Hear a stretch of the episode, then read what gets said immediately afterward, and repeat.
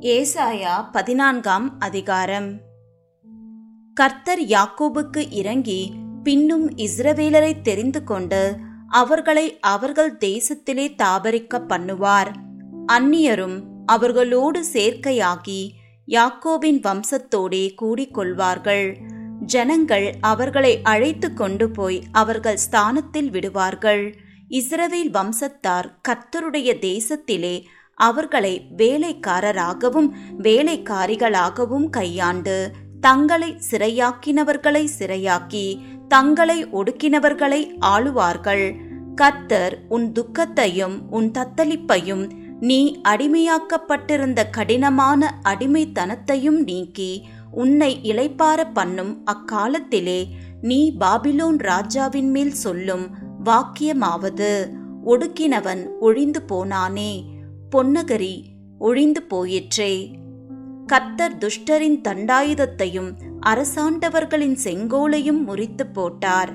உக்கிரம் கொண்டு ஓயாத அடியாய் ஜனங்களை அடித்து கோபமாய் ஜாதிகளை அரசாண்டவன் தடுப்பார் இல்லாமல் துன்பப்படுத்தப்படுகிறான். பூமி முழுதும் இலைப்பாரி அமைந்திருக்கிறது. கெம்பீரமாய் முழங்குகிறார்கள்.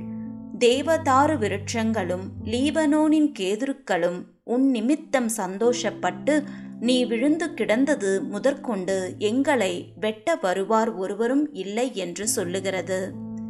கீழே இருக்கிற பாதாளம் உன் நிமித்தம் அதிர்ந்து உன் வருகைக்கு எதிர்கொண்டு பூமியில் அதிபதிகளாயிருந்து செத்த ராட்சதர் யாவரையும் உன் நிமித்தம் எழுப்பி ஜாதிகளுடைய எல்லா ராஜாக்களையும் அவர்களுடைய சிங்காசனங்களிலிருந்து எழுந்திருக்க பண்ணுகிறது.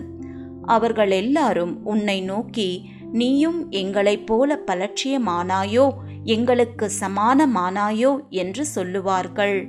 உன் ஆடம்பரமும் உன் வாத்தியங்களின் முழக்கமும் பாதாளத்தில் தள்ளுண்டு போயிற்று. புழுக்களே உன் படுக்கை பூச்சிக்களே உன் போர்வை. அதிகாலையின் மகனாகிய விடிவெள்ளியே நீ வானத்திலிருந்து விழுந்தாயே ஜாதிகளை ஈனப்படுத்தினவனே நீ தரையிலே விழ வெட்டப்பட்டாயே நான் வானத்துக்கு ஏறுவேன் தேவனுடைய நட்சத்திரங்களுக்கு மேலாக என் சிங்காசனத்தை உயர்த்துவேன் வடபுறங்களில் உள்ள ஆராதனை கூட்டத்தின் பர்வதத்திலே வீற்றிருப்பேன் என்றும் நான் மேகங்களுக்கு மேலாக உன்னதங்களில் ஏறுவேன் உன்னதமானவருக்கு ஒப்பாவேன் என்றும் நீ உன் இருதயத்தில் சொன்னாயே. ஆனாலும் நீ ஆகாதமான பாதாளத்திலே தள்ளுண்டு போனாய். உன்னை காண்கிறவர்கள் உன்னை உற்று பார்த்து உன்னை குறித்து சிந்தித்து இவன்தானா பூமியை தத்தளிக்கவும் ராஜ்யங்களை அதிரவும் செய்து உலகத்தை வனாந்தரமாக்கி அதன் நகரங்களை அழித்து சிறைப்பட்டவர்களை தங்கள் வீடுகளுக்கு போக விடாமல் இருந்தவன் என்பார்கள். ஜாதிகளுடைய சகல ராஜாக்களும் அவரவர் தங்கள் அறையிலே மகிமையோடு கிடத்தப்பட்டிருக்கிறார்கள்.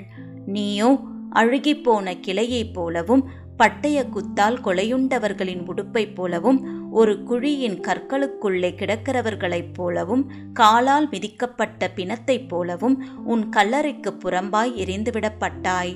நீ அவர்களோடு அடக்கம் பண்ணப்படுவதில்லை. நீ உன் தேசத்தை கெடுத்து உன் ஜனத்தை கொன்று போட்டாய். தீமை செய்கிறவர்களுடைய சந்ததி ஒருபோதும் பேர் பெறுவதில்லை. அவன் புத்திரர் எழும்பி தேசத்தை சுதந்திரித்து கொண்டு உலகத்தை பட்டணங்களால் நிரப்பாதபடிக்கு அவர்கள் பிதாக்களுடைய அக்கிரமத்தின் நிமித்தம் அவர்களை கொலை செய்ய ஆயத்தம் பண்ணுங்கள். நான் அவர்களுக்கு விரோதமாய் எழும்புவேன் என்று சேனைகளின் கர்த்தர் சொல்லுகிறார். பாபிலோனுடைய பேரையும் அதில் மீந்திருக்கிறதையும் புத்திரனையும் பௌத்திரனையும் சங்கரிப்பேன் என்று கர்த்தர் சொல்லுகிறார். அதை முள்ளம் பன்றிகளுக்கு சுதந்திரமும் தண்ணீர் நிற்கும் பள்ளங்களுமாக்கி அதை சங்காரம் என்னும் துடைப்பத்தினால் பெருக்கிவிடுவேன் என்று சேனைகளின் கர்த்தர் சொல்லுகிறார். நான் நினைத்திருக்கிறபடியே நடக்கும் நான் நிர்ணயித்தபடியே நிலைநிற்கும் என்று சேனைகளின் கர்த்தர் ஆணையிட்டு சொன்னார். அசீரியனை என் தேசத்திலே முறித்து என் மலைகளின் மேல் அவனை மிதித்து போடுவேன். அப்பொழுது அவனுடைய நுகம் அவர்கள் மேலிருந்து விலகி அவனுடைய சுமை அவர்கள் தோளிலிருந்து நீங்கும். தேசம் அனைத்தின் மேலும் நிர்ணயிக்கப்பட்ட யோசனை இதுவே. சகல ஜாதிகள் மேலும் நீட்டப்பட்டிருக்கிற கையும் இதுவே என்றார்.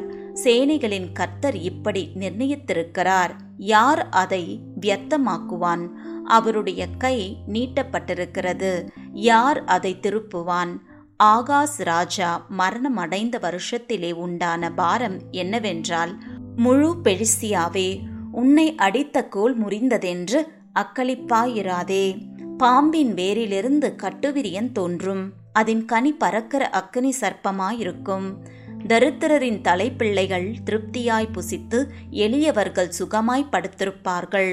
உன் வேரை பஞ்சத்தினாலே கசாகப் பண்ணுவேன். உன்னில் மீதியானவர்களை அவன் கொன்று போடுவான். வாசலே அலறு நகரமே கதறு பெலிஸ்தியாவே நீ முழுவதும் கரைந்து போகிறாய். ஏனென்றால் வடக்கே இருந்து புகைக்காடாய் வருகிறான். அவன் கூட்டங்களில் தனித்தவன் இல்லை. இப்போதும் இந்த ஜாதியின் ஸ்தானாபதிகளுக்கு என்ன மறு உத்தரவு சொல்லப்படும்? கர்த்தர் சியோனை அஸ்திபாரப்படுத்தினார். அவருடைய ஜனத்தில் சிறுமையானவர்கள் அதிலே திடன் கொண்டு தங்குவார்கள் என்பதே.